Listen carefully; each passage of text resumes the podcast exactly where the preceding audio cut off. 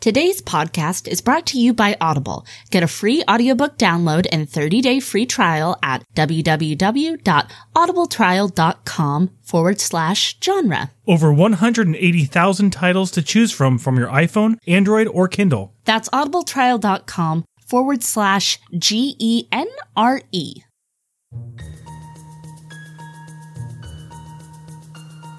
Weirdo bookworms, unite. We want to share our love of genre fiction with you. Some readers out there may look down on you for your love of horror, sci fi, and fantasy, but not us. So stop by as we discuss what we've been reading. Hi, genre junkies, it's Sandra. And this is Scott. And we have a special guest today. Hello, special guest. Hi, everybody. It's Amanda. She's back.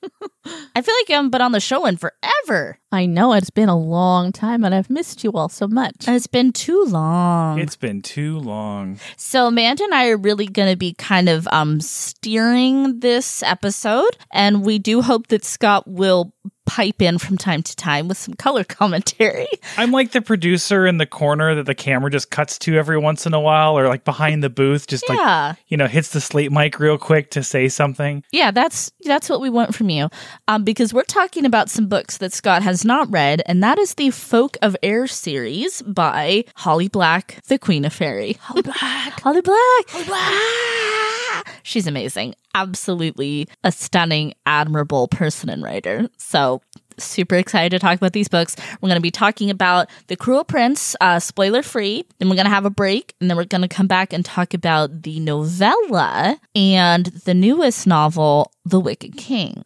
So that's going to be kind of the structure of it. So don't worry if you're not familiar with these books, you'll have a chance to hear a little bit about it in a spoiler free capacity and then decide if you want to read the rest of them or if you just want to hear us uh, talk about it. So let's have a little roundtable discussion, as we like to do here, and talk about some uh, genre things that we've been into lately. It's been a while since you've been on Amanda, so I'm sure there's a lot to talk about. Absolutely. There there is much to talk about.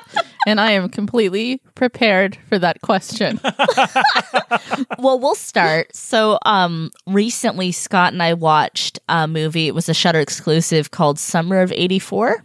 That movie was fantastic. Yeah, it's a horror movie, and um, we hadn't seen it yet before. We're new to Shudder, embarrassingly late to getting the Shudder channel, and so far it has not disappointed us at all, especially me. And we'd been looking forward to watching Summer of '84 because it's by the same folks that made Turbo Kid, which is an absolutely absolutely amazing movie. Like if you haven't watched it please stop what you're doing and go watch turbo kid because it is so good. But um summer of 84 is another one. It's kind of a nostalgia thing about four uh boyfriends not boyfriends, but lads who are friends. And they're like 15. It's summer of 84. And there's kids going missing in their area of Oregon where they live. And one of them is like really into mysteries and conspiracies. And he thinks he knows who the killer is in their neighborhood. And he kind of gets the other boys to help him try to catch the killer. And the relationship between the boys, it- it's it's very kind of Stephen King ish. It's, Yeah. it's it's in that same vein, and that, that's really exciting for me. I'm kind of a sucker for the Stand by Me's out there. Oh yeah, and it vacillates between serious and fun and lighthearted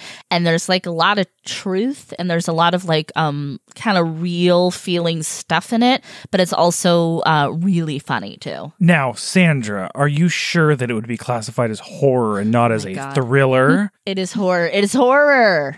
You can you guys know we've talked about this before. we were having a discussion yeah. just earlier about that, and uh, I, I'm I'm in the camp that a thriller can be a horror, a horror can be a thriller. Mhm. They can be both. They can live in both. Yes, it's totally fine.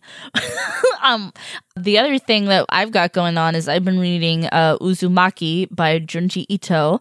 Finally, getting back into manga and horror manga, and I'm tackling this 500 plus page monster, and it's gross and disturbing and creepy. So everything you like. Yes, it's pure nightmare fuel, and I'm absolutely enjoying it.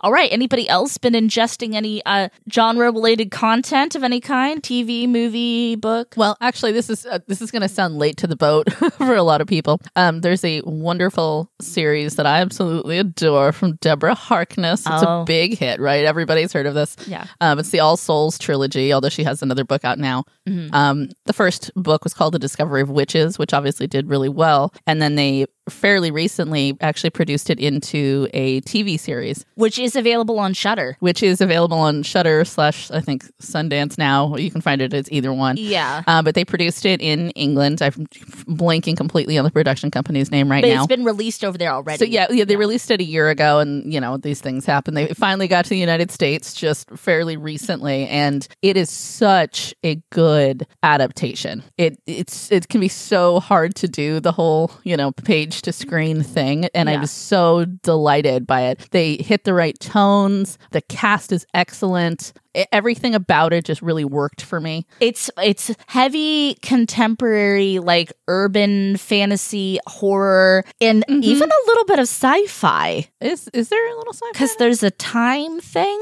oh sure, yeah, yeah, that's that's sci-fi-ish. There's a time thing. There's a playing with time thing. Yeah, but there's vampires and witches and Yeah, there's vampires, witches, and demons in this particular uh, universe, and uh, the way that they all kind of survive and uh, get around us humans not really knowing that they're there. Um, it's a lot of fun. It's a uh, heavy uh, romance too, which hey, Yeah. look, things can be cross genre. absolutely, yeah. Doesn't mean you're not one or the other. And you read all the books. I only read the first book, but you read all the books. I read all the books, yeah. them. And so the first series or season is uh, just the first first book, and it's it's really really nicely told. I think. good good true adaptation. Yeah, absolutely. I recommend it to everybody. Well, there we have it. How about you, Scott? Anything?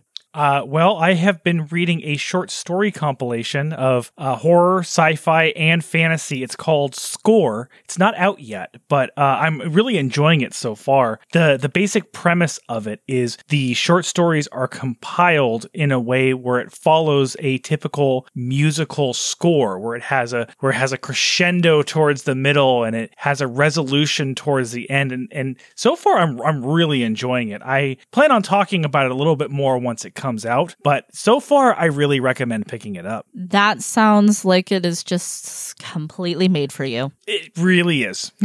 Uh, we also, I guess, we're not sure when our episode's going to air in relation to their episode, but we are doing a little collab. yeah, we uh, just recently recorded uh, an episode with the Cult Show. Uh, Yay! It, uh, we had a lot of fun. We really liked them over there. Uh, Kelly is one of the hosts who has been on this show in the in the past. House of Leaves Kelly episode. Hitman. Yep. Mhm. Uh huh. And I mean Neil, the other host, And to- Caleb. And and Caleb, they were so gracious and they were so much fun. I mean, they they were just a lot of fun. And so uh, check our social medias to see exactly when that's going to air. They do it like you can watch us. You can actually see our physical form, not our final form, but our physical form on YouTube with them. And then uh, they also release it as a podcast, The Cult Show. So that'll be really exciting. Like, Amanda, that's something you get to look forward to do. I am very looking forward to it. All right. Without further ado, let's talk about The Cruel Prince by Holly Black. Let's do. I'm going to read a little bit of the synopsis from the book because I think it sums it up pretty well. Jude was seven when her parents were murdered, and she and her two sisters were stolen away to live in the treacherous High Court of Fairy. Ten years later, Jude wants nothing more than to belong there despite her mortality. But many of the Fae despise humans, especially Prince Cardan, the youngest and wickedest son of the High King. To win a place at the court, she must defy him and face the consequences. As Jude becomes more deeply embroiled in palace intrigues and deceptions, she discovers her own capacity for trickery and bloodshed. But as betrayal threatens to drown the courts of fairy in violence, Jude will need to risk her life in a dangerous alliance to save her sisters and fairy itself. right? Like, okay, let's let's talk a little. Let's let's let's unpack this here. Okay, so first of all, as we kind of mentioned, Holly Black is largely considered to be the queen of fairy writing. Mm-hmm. And I, I love the way Sarah J. Maas writes fairy. I think she does it perfectly. I also think Holly Black does it perfectly. And they're very different. Absolutely. I mean, there's just more than one window into the whole idea of what fairy could be. But like Holly Black even has her ears pointed. So she looks like a fairy. That's commitment, and I love it. me too. And it makes me like wish I could do that. But I think people would just think I'm a Vulcan. And I'm not a Vulcan. I do believe there is some Vulcan danger there. and I mean, I, I approve of it, but I don't think the Vulcans would approve of me. I don't think they want me. I'm not smart or stoic, so I don't think I fit in. And I'm not exactly a, a Star Trek expert, but I don't remember ever seeing a blonde Vulcan. No, but I do have bangs. they all have that. They all have bangs. you are rocking a certain look. It, yeah. It'd be fun. Oh God, that's gonna make it even worse if I get my ears pointed. Then, then I'm really gonna look like I'm trying too hard. So, and anyway, one thing that it didn't mention in that synopsis is that Jude's uh, sisters, one of them is actually her twin sister, Taryn, and then Vivi is a few years older than them. Mhm. So this is uh, technically a young adult book, though you know we don't like to stress on those pointers too much because I, I, I mean, I yeah, the characters are young adults because they're seventeen, but it's very different than these aren't like suburban American kids. Though they were born that way, they have been raised in Fairy by the man who killed their parents. Yeah, there's a twist for you. It's not a twist. It's in the first few pages. It's literally the yeah. prologue is explaining uh, how he killed their parents. Yeah. And then he takes them as wards and they're raised in fairy. So it's like they know they're human and they're different, but they don't belong in the human world. So that's why like Jude and Taryn are trying so hard to fit into fairy and find a place because there are other mortals there. Yeah, it should maybe be stated Vivi, their older sister, is only half mortal. Yeah. The guy who killed the parents was actually mom's first husband, who is obviously one of the folk. Yeah, he's a red cap, which is really cool. There's not a whole lot of red cap representation Right. out there. So I thought that was really, really neat. What is a red cap? It's a type of warmongering fairy. See, I, I'm just thinking like like Toad. Oh my god, it's not Toad from Mario Brothers. It's actually not Toad at all. It's not. It's not at all Toad. um, but but no, that's a good one. Though one of the beautiful things about the way that she tells these stories is she takes real uh, uh, fairy tales, like real um, old traditions of of who the good people are and things like that, different flavors and styles of fairies, and it puts them all into this world. And it's also really cool that this is existing alongside our world. So it's different than like Sarah J. Maas in that way. The, the characters actually travel a little bit back and forth between our world and the fairy world. And it's known that humans can live there and fairy folk can come and live here. But humans don't know about that unless you're in fairy. So it's like you could be living, you could be working with fae people and you have no idea. Absolutely, there's lots of different reasons why they'd uh, have to come over to our side of things and make mischief. Yeah, especially if they kind of are like in trouble in the fairy world and they need to disappear for a while. Good place to go on the run, really. yeah. So, Amanda, I would like you to start and I want you to go ahead and just speaking of The Cruel Prince of the first book, I would like you to tell us all your experience score. Ooh, I I mean, pretty much immediately off the bat, obsession. Yeah. I went straight there. I mean, this uh the the way that these stories get told and kind of there's there's a darkness that sort of uh, permeates everything that is going on in the story. It just immediately grabbed me. And then the lushness and and the really I hate to say cruelty because it's in the title, but like the beautiful cruelty Yes. of these particular kind of folk was just intoxicating. I loved it. And then of course there's this great story happening in it too. Uh, I 100% agree. Definite obsession, and it only it's only to get worse. People like from this after this book and the rest of this podcast, such obsession. I agree. There is um. I would classify these books as dark fantasy, which is my yeah, yeah, so would yeah. I. Yeah, I kind of like Three Dark Crowns series and um and A Court of Thorns and Roses and stuff too. There's a lot of political intrigue, like especially if you're into that type of like almost Games of Thrones. Yeah, the machinations of the court and Yeah. who's in power and what's going on, that the strategies. Right, because it's all about who you are in fairy. That's how you have any power. And you can imagine how, as mortals, they would be almost obsessed with getting power. But how do you do that when you are a mere mortal and these creatures are uh, basically eternal? Yeah, and uh, one of the other great little parts of this too is that uh, the folk can't lie, which isn't like Yes. something she made up necessarily, thing. but she really embraces it in the story. Mortals can lie, the folk can't lie. So if you put that other layer on top of it, well, you can't lie to each other to you know to create power dynamics and Mm-hmm. get one over on people. So there's coercion and there's a lot of trickery and there's clever wordplay and there's things like that. Yeah. That, that that's how they structure their their society, which I think makes it even even better, even more interesting. And let's talk about her foil. Jude and Taryn's foil, really, in this book is Prince Cardan. Uh, the the royal family's kind of large. There's several princes and princesses in it. There's an elder king on the throne right now, but everybody knows his time is coming to an end. He's basically going to go into like the Grey Havens, basically. Like yeah, I forget exactly how they phrase it, but yeah, you're you're he's, gonna he's die. done. Yeah, he basically is to be choosing He feels to his die. time is coming. Yeah. Yeah. And uh, Prince Cardan is essentially the same age as them, a teenager. And him and all of his friends are the popular kids. I mean, obviously, he's the prince. He can literally do anything he wants to anyone. Now, that's not to say he has to watch his toes a little bit because it is a court and you don't want to like make the wrong people mad. But he can basically, him and his friends, harass, belittle, humiliate, torture these humans because they can. Yeah, there's there are no real consequences for their behavior. And so, like, these girls are coming up in that. These people who are unbelievably beautiful and magical, and you're in their world, and it's kind of your world too, but you don't fit in. You might even feel attracted to these people, and you're like, why am I attracted to these monsters? And I love it when Fae is represented differently than humans because they are cruel. Like, the, and it's almost like it's just their nature. Yeah, I think if you're an immortal being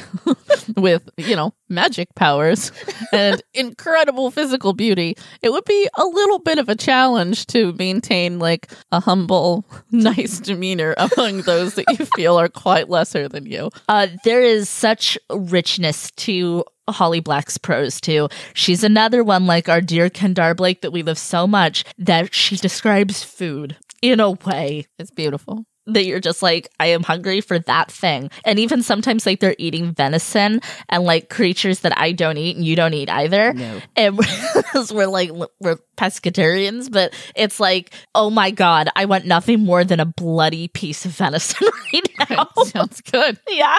They're enjoying the heck out of it.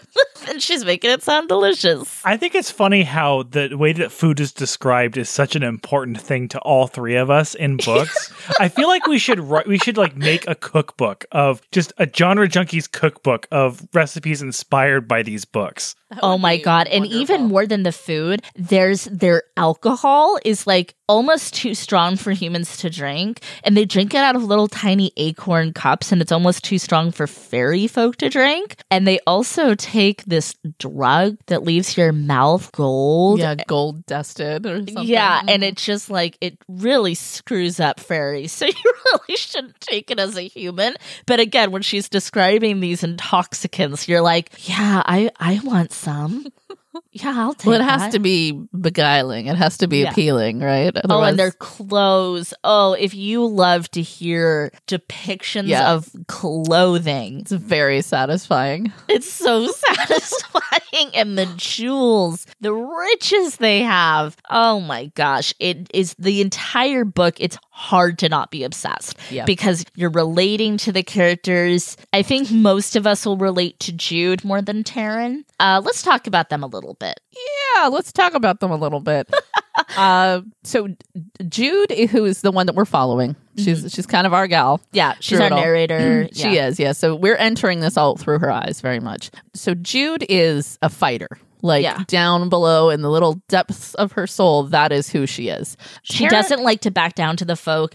We kind of come in where she's been doing it for a long time, and she's like, "I'm not doing this anymore." Yeah, but it but it's just been like stoking the flame, really. Just the fact that she hasn't finally lost her cool on Cardan and the rest of them. Uh, I I kind of want to just back up and and just remind ourselves that one of the reasons why they're there at all and being raised alongside these court families is because Madoc, the one who who uh, actually Cap. the red cap who killed the parents and all of that. He's the like master general of the armies of fairy. Yeah. So he is very high ranking and a big deal. being a red cap too, he's just very dangerous just by himself. So He has a we- bloodlust. Yeah, so we mentioned before that Cardan and his posse um, harassed and really, really kind of tortured these other kids.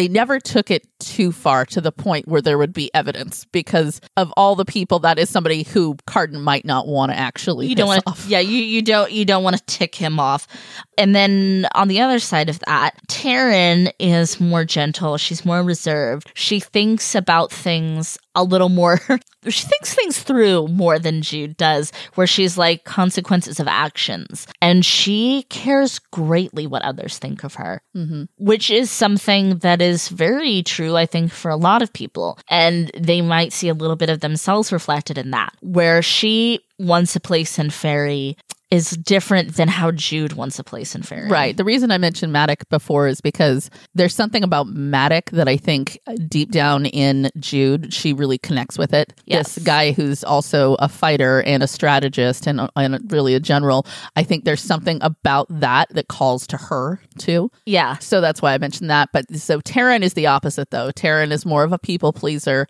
She's kind of a long, slow game player. Yeah. um, she's able to keep, keep her cool and want to try to keep the boat from being rocked too much all the time. Um, Madoc is definitely one of my favorite characters. He is Same. Yeah, I think a lot of people really like Madoc, and there's a lot to be said about their relationship to Madoc, and I don't want to divulge too much into it, but it's really fascinating how they love him and he loves them, despite the fact that he murdered their parents. It's very complicated. It's it's it's complicated, people. Yeah. but but no, but I like that he's a character with many layers. He's not just one thing. And I mean, Right. you could make a fairy character who's just exactly one thing, Yeah. but that just wouldn't be. he really enough. loves them and raised them as his children. And it's like you have to allow fairies to be kind of mean and screwed up. These books have an element of gore to them that really satisfied my own uh, bloodlust uh, red cap needs, as especially later in the book. Things are, they get a little. Whoa, okay, that's gory. Yeah, in a book like this, you don't necessarily expect people to go there, Yeah.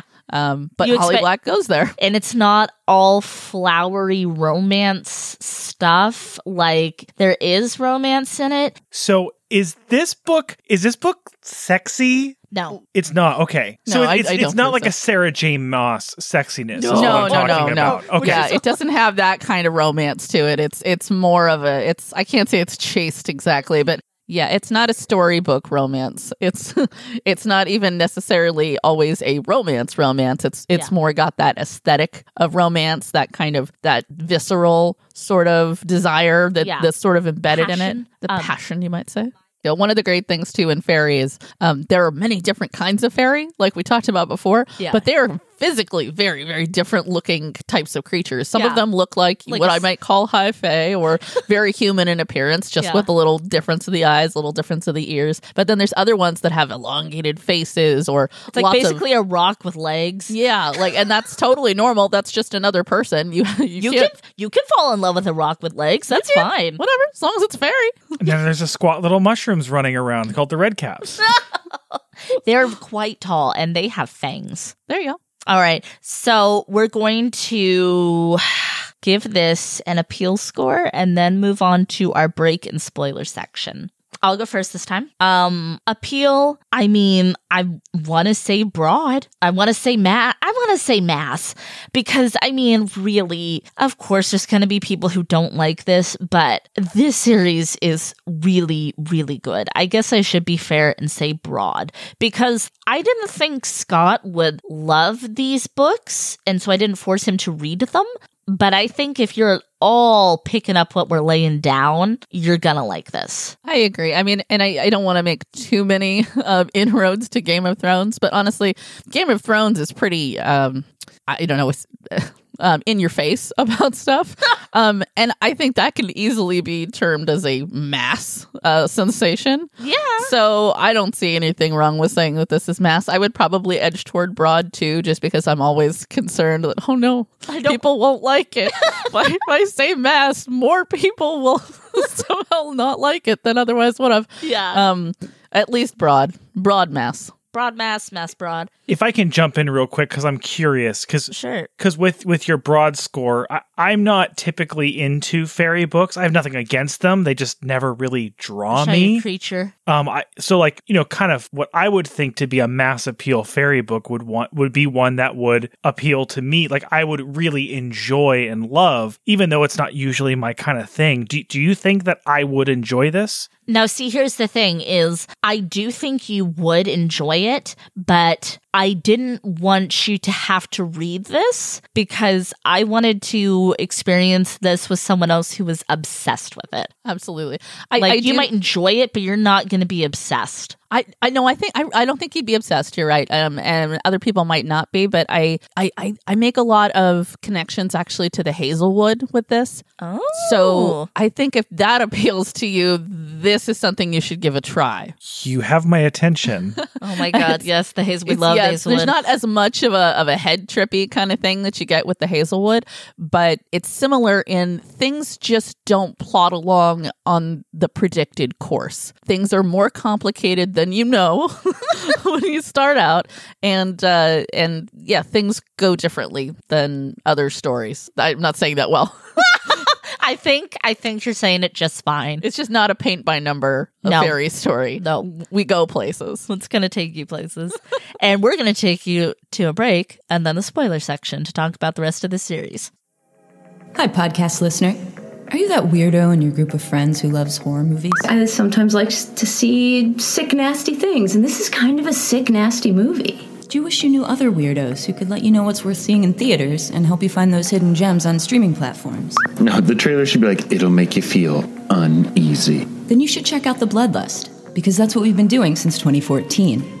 Every other week, we bring you a new in depth review of films from all over the wide map of horror. I'm always fond of found footage movies. That's a lot of F's. Nordic noir. Ooh, I love it. Hmm. Ghost jumping out at you does not a horror movie make. Highbrow or lowbrow, indie or blockbuster, The Bloodlust respects them all. I love me a good epic adventure. We pride ourselves on giving our opinions without being snobs or D-bags about it. I don't like this movie. 100% not but. Yeah, and I hate movies that are over two hours long just on principle. Sometimes we can get a little dark. Mental torture. That's what life is. That's what adult life Yeah. is Yeah, like. I, yeah, I know. I don't need any more of it. Right. See, that's But it's thing. very cathartic to me. but it's all in good fun. So come join us at thebloodlust.net or wherever you listen to podcasts and celebrate the best and most misunderstood genre of them all. That's the difference between me and you guys. You guys saw it and you were like, wow, interesting exploration of the human feelings. And I saw it and I'm like, my nervous system is overloaded and I'm going to vomit. yeah.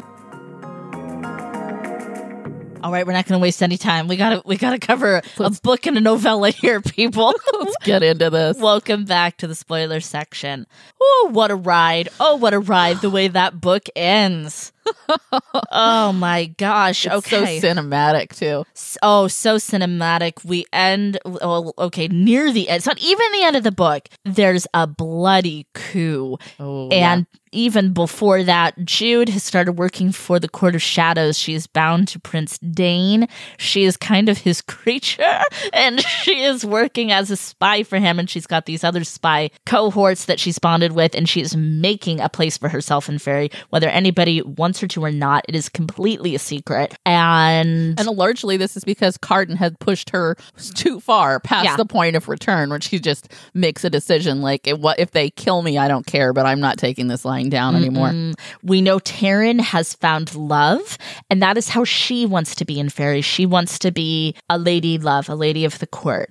Um, Jude betrayed Maddox. We found out that uh, she poisoned in him. a, in She really a him. great way too. Oh, and he's so proud of her for it too. He's so proud of her. He's so like- mad, and he's so like you can just tell he's just like ah, that's my girl. but he's so proud of her. Turns out that Oak, their little brother, who's so precious with his little horns and goat legs, I love him. Um, he's the little boy, and he is He's n- seven. He- yeah, he's seven. He is not Madoc and Oriana's son. He is actually a prince fairy. Yeah, he's actually part of the royal family. And Jude wants him to have a chance at a normal childhood. She wants him to be able to grow and be part of the court when he is ready. So she tricks Cardan into into being in her service for a year and a day so that she can be his seneschal and she's got a year and a day to figure out how to get oak ready to be king while vivi takes him to the human world and raise his Yeah, and just to catch you up, Scott, and anybody else who might not have read this closely but is still listening, um, um, for uh, for as the enchantment around the crown of fairy, the actual physical thing that gives power to the High King, um, it has to be placed on the head of a, of a family member by another family member. it's very particular It's a very particular hat. Um, but anyway, um, so th- in this bloody coup that happened, which everything went awry in it, but they, um, was it Dain who had orchestrated? No, it was Balekin. Balekin is the one who orchestrated it all. E- He killed everybody else in his family except for Cardan, the uh, brother of his whom he'd sort of raised, but like in a really horrible Our way. cruel prince yeah Our cruel prince, yes, Prince Cardan. Um, he, he killed everybody but them. None of them knew about Oak yet. They didn't know that there was another member of the family just wafting around, um, and that was all to a point because clearly this family isn't really great to each other. they were they were trying to protect These him. royal high Because fantasy, Yeah, yeah, exactly. Fae people are Because Fae. generally not. Yep. Uh, so uh, anyway, so go ahead with what you were saying. Well, okay, so let's. Well, okay, well, let's put a pin in Cardan and Jude, but we found out why he hates her so much, which isn't really a big surprise, but it kind of is. He wants her. He wants her very badly, mm-hmm. and he can't deal with that because he's like, why do I want a mortal? What's wrong with me? And so he's like obsessed with her, and she's kind of obsessed with him She's too totally obsessed with him. but they cannot be. And I want to talk more about their relationship later in relation to um the Wicked Deep. Yeah, it it it changes. Uh, it The Wicked King. around. God, The Wicked Deep is another book I read. the Wicked King by Holly Black. I was just gonna roll with it. Let's talk about The Lost Sisters. Oh, let's do. This is a very, very short novella.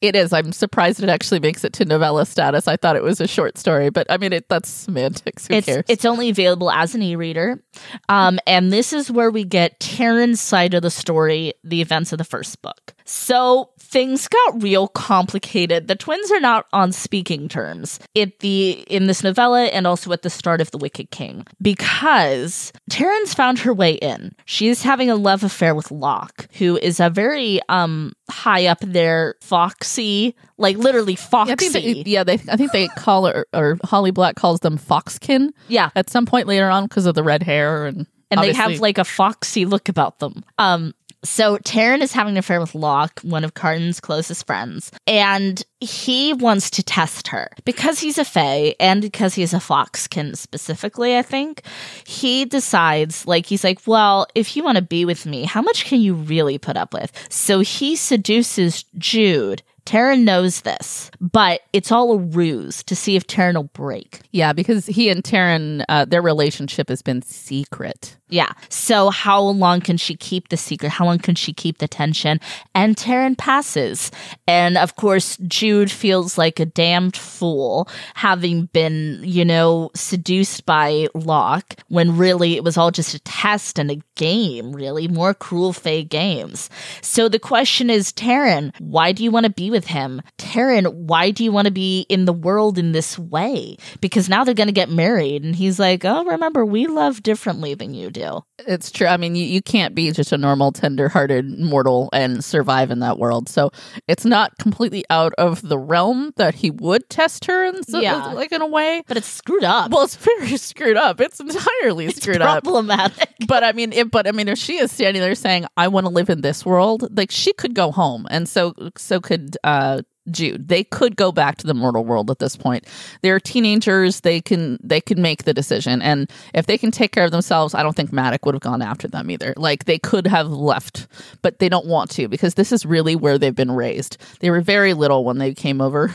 they came over from overseas, right? and so they Immigrated yeah, so they have learned how to grow to adulthood in this toxic, twisted little world, and so they both want to get kind of their piece of it, which is another just fold in the story that I love so much. No, no character is one note. Taryn is, it sounds one note, but Taryn wants to be the girl in the story. She wants to be in the ballad, in the romance of Fae. Mm-hmm. So it seems. Yeah, like she she kind of wants to win the story. She wants to be the one who gets to the man at the end or whatever it is. Um, I do really enjoy Locke as a character, though he is insidious.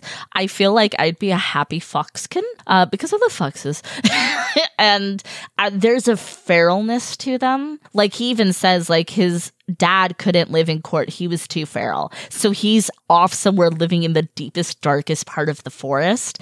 And um, mom died. Uh, she was a courtesan to the king, and she like uh like got pregnant or something and they didn't like that and they killed her. Do you not remember the she got pregnant with Oak? Yeah. Okay. Yeah. Okay. Well, yes. Duh. This is the I know, like section. this is a, this is a whole. I'm like holding back, and it's like it's the. It's well, no, I mean because it's, I I read through these things so quickly that sometimes I kind of forgot where sort of uh, some of the it's a pieces meet yeah. in the middle.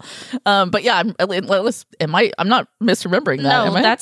Thing. yeah, that's we're pretty sure that's true. but so anyway, so he has been kind of left to his own uh devices as well to kind of live out this debaucherous fairy life. And now and he does care for Taryn, uh, but it's in his own really weird, twisted way.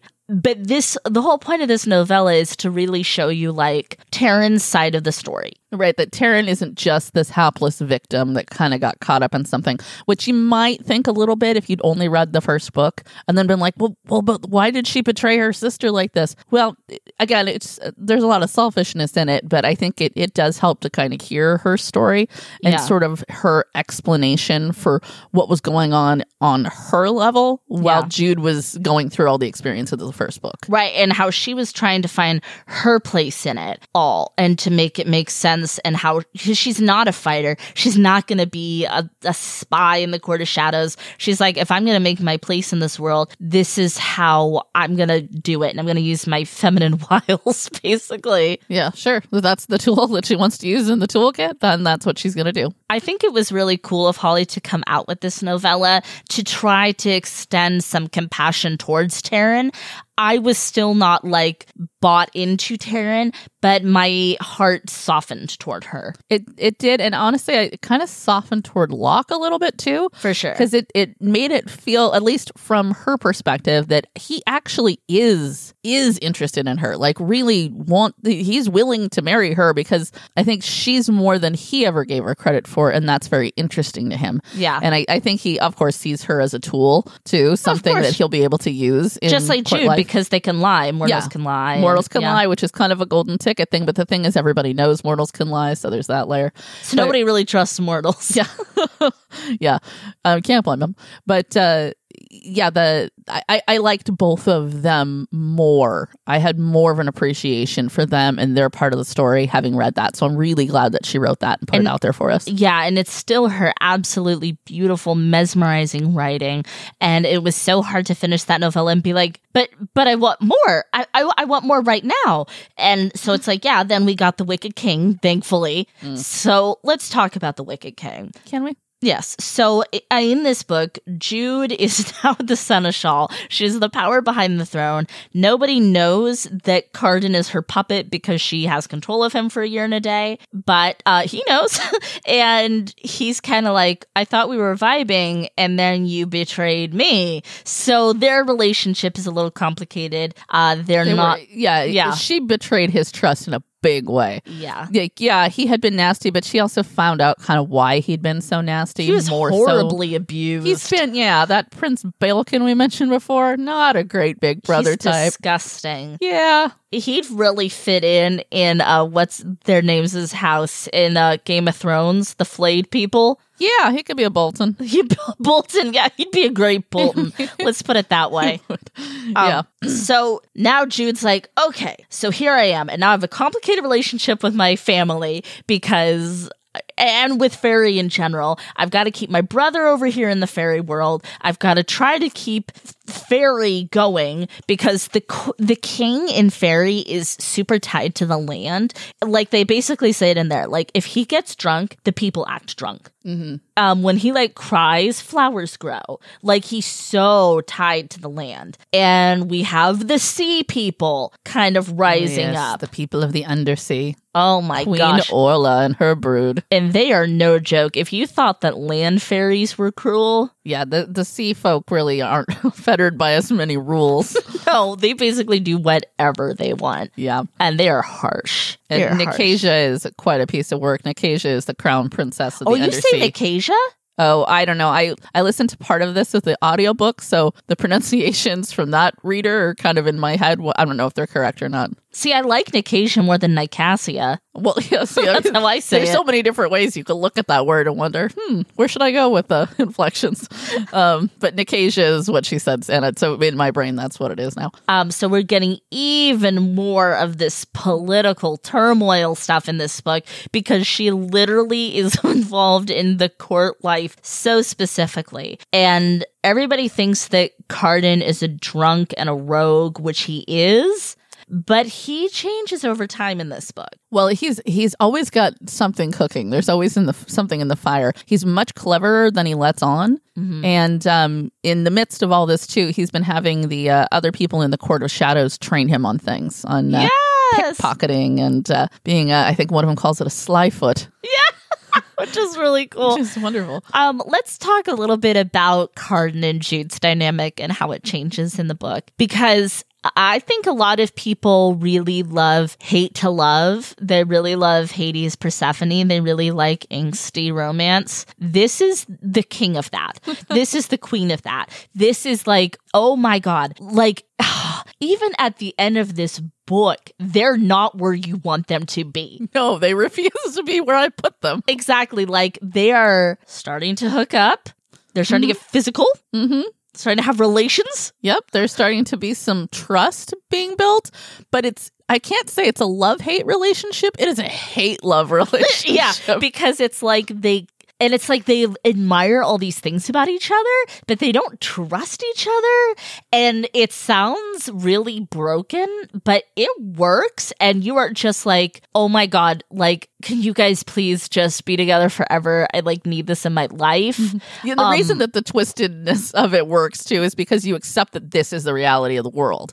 There, you're not going to change fairy. You're not going to make yeah. fairies be nice. Neither of them are using each other any more than the other is using each other. It's true. It's uh, definitely an end- equals kind of thing. Even at the end of this book, they are married. they are married. And they still can like not stand each other. And then he banishes her he banishes her in front of everybody. back to the mortal world, which is a humiliation. Oh my gosh, yeah. Because she got caught. She saved his bacon more than once, of course, and throughout the the whole of this, and and also uh, something just to not to get away from the romance part of it, but another big piece of it too is I think that she r- begins to really recognize how much she cares about fairy, Yeah. about the land, about about this world, and uh, desperately wants to save it. Part of that is because she wants to put her little brother on the throne, Yeah. um, and you know wants to give him a whole a country for him to come home to one day when he's older but but also because i think she feels a pride in the place and Yeah. and is tied to it in a way that she i don't think she even expected to be it's not just at the end that she wants position it's she wants recognition and she wants all of that but she's also found this like hunger for power in herself too which Yeah. makes her more fairy really than a lot of the fae folk Yeah. who are there Um, so she's struggling through all these complicated relationships. Her relationship with Maddox, her relationship with Taryn. Uh, it's all just getting really messy and strange with Cardan. And then she ends up getting kidnapped by Queen Orla and forced to go to the Undersea. This was definitely my favorite part of the book. My favorite part of the first book was um the the bloody banquet when everybody dies. Oh, sure. because it was so unexpected and so dark and It was so supposed to be this gory. easy coronation. The Yeah. the favored prince was going to get the crown, and we were all going to feast Maddox and revel. rips a man in half with a sword. He does do that, and it's like really graphic, like his spinal column. I want to say it's like ding, ding, ding, ding, like bobbing back and forth like a tuning fork. But that's my favorite part of this book, even though it was really hard to read, is when she is being captive in the undersea because she has to pretend that she is bespelled. Mm-hmm. And so she has to go along with all of the torture they're putting her through and basically pretend to like it. Yeah, um, she had had uh, in the first book. She'd had that. Um, I'm going to call, call it a geas Yeah. put on her that uh, so that she couldn't be uh, what's the word glamored. Yeah. Um, by the magic of the Fae anymore. Um, so she can't be controlled. Is was her whole thing. She didn't want to be controlled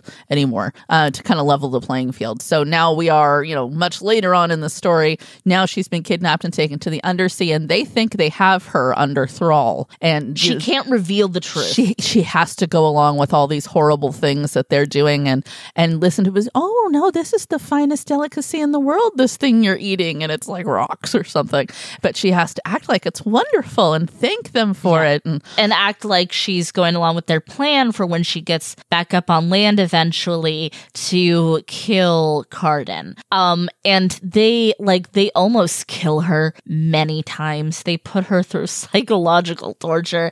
It is she like basically has to steel herself in this unbelievable way that makes you love her even more. And, you know, and then Cardan strikes a deal and he comes to rescue her. But it's like the entire undersea is just this crazy, beautiful, bizarre fairy world of merfolk and selkies and like they ride on sharks. It's a whole thing. yeah and it's much more malicious than than the uh the ground folk the earth folk or whatever Yeah. that, that live above the water And Cardan really has to grow up in the month she's gone and has to take a lot of responsibility because we already know he's starting to enjoy being king. And he actually is also starting to, like uh, Jude, really care about the land and about the people. Mm-hmm. So he's got to really step up his game as king. Yeah, once they realize that Jude is gone and he knows where she's gone too, there's nobody to tell him what to do anymore. He's got to figure it out on his own.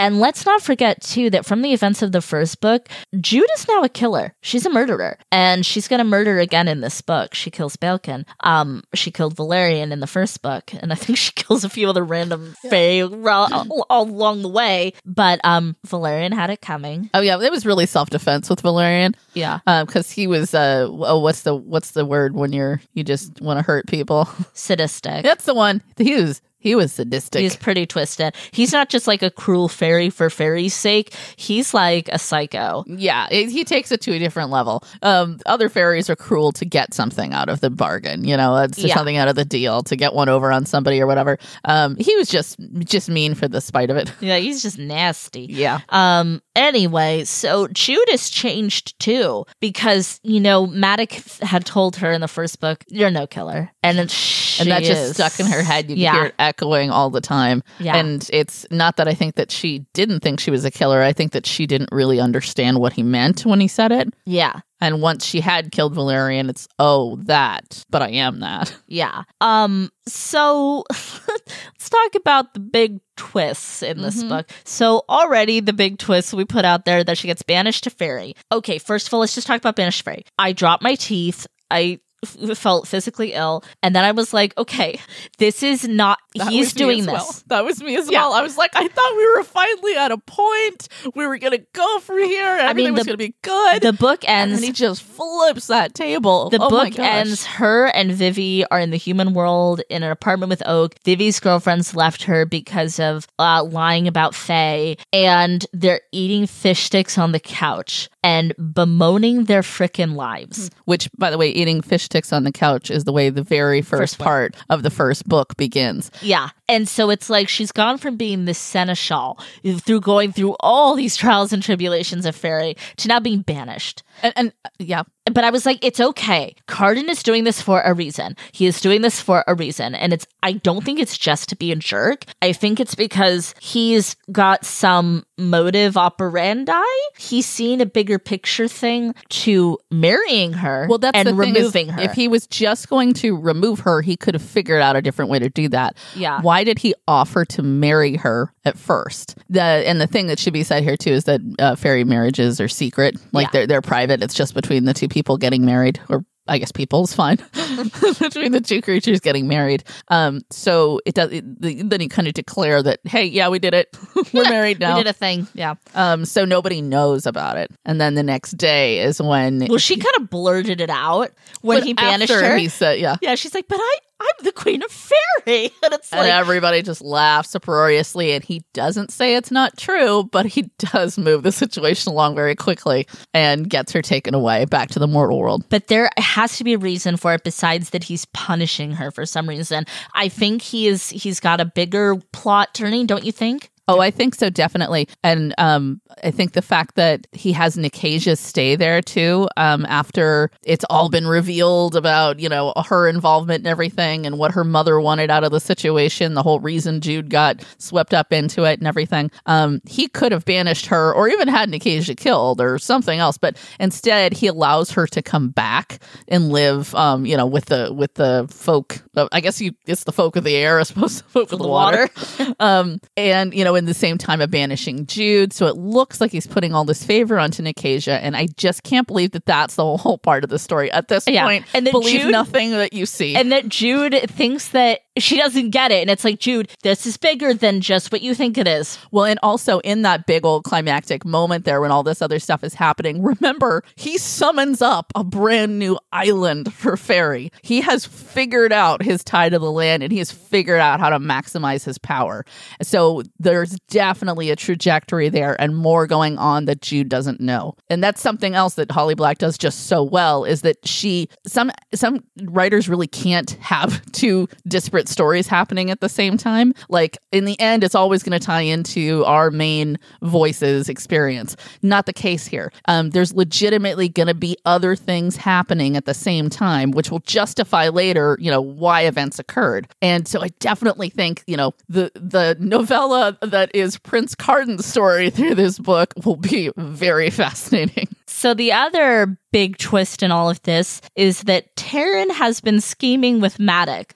Taryn Oh. Is not as innocent as she seems. Like, not that she ever seemed innocent, but like it seemed that she was into partying and being a pretty fairy and not into machinations and political movements. And she's been scheming with Maddox. At some point, she actually dresses up like she's Jude and goes and gives Cardan an order, and he follows it. Because he thinks it's because Jude. he thinks it's Jude. And at that point, their trust had been reestablished and he didn't question it. And that's when alarm bells, I think, go off in his head where he's like, uh uh I can't, no, I can't actually let somebody in like this.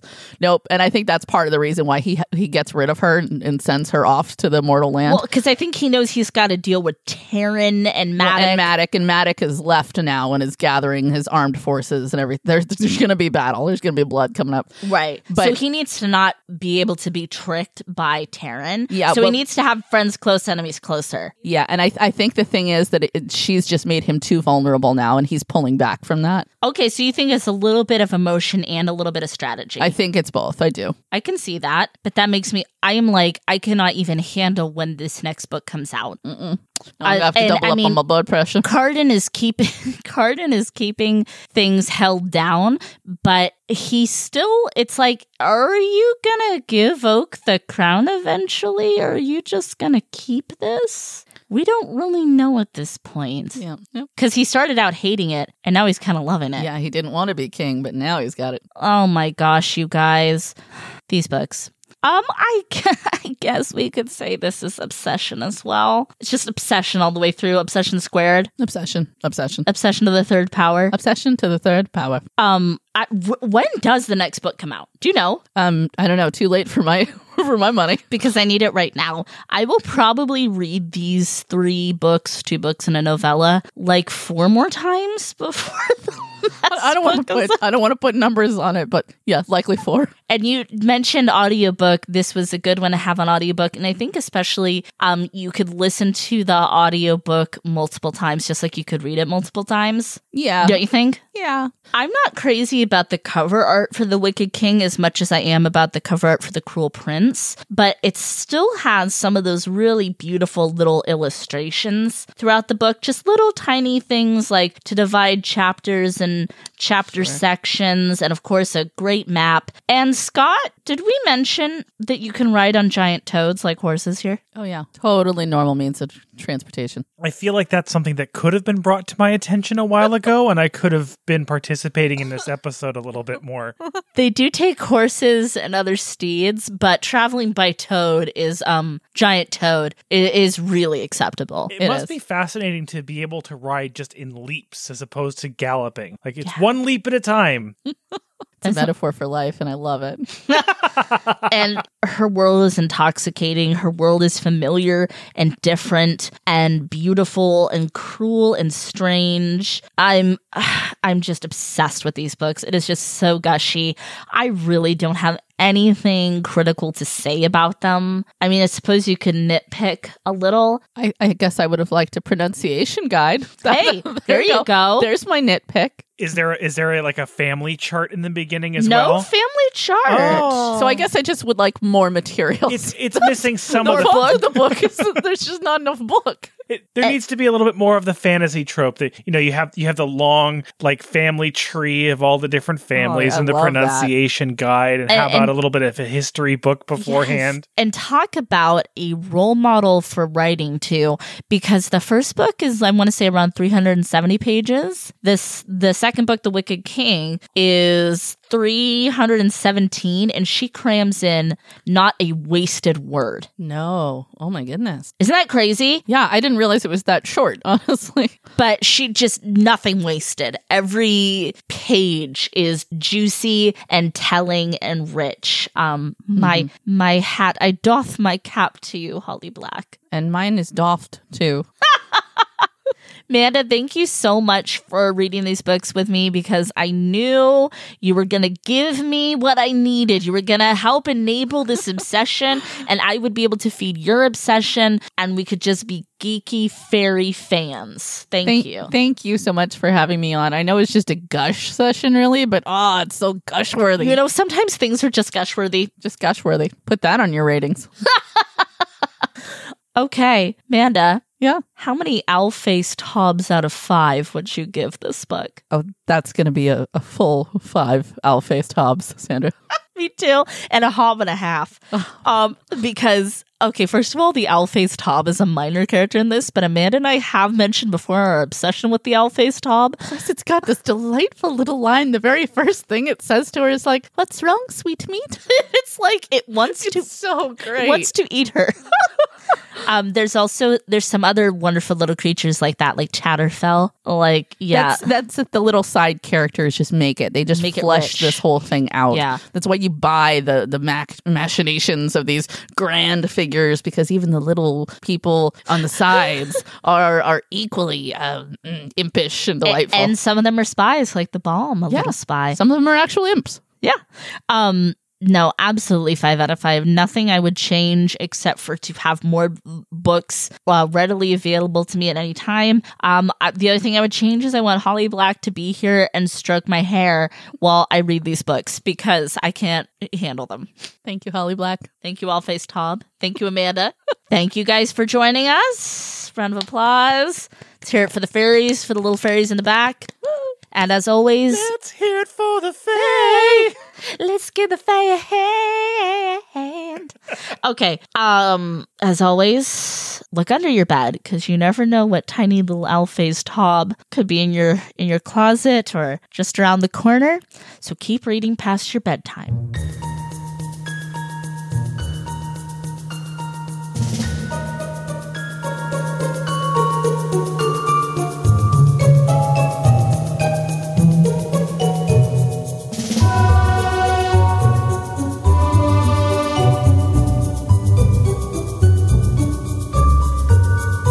So, Scott, I'm not going to put this on the podcast, but it is a joke because Amanda and I could not remember Taryn's name for a long time. I started calling her Georges, pronounced in the French pronunciation, mm-hmm. Georges. And so I'm trying to not call her Georges on the show.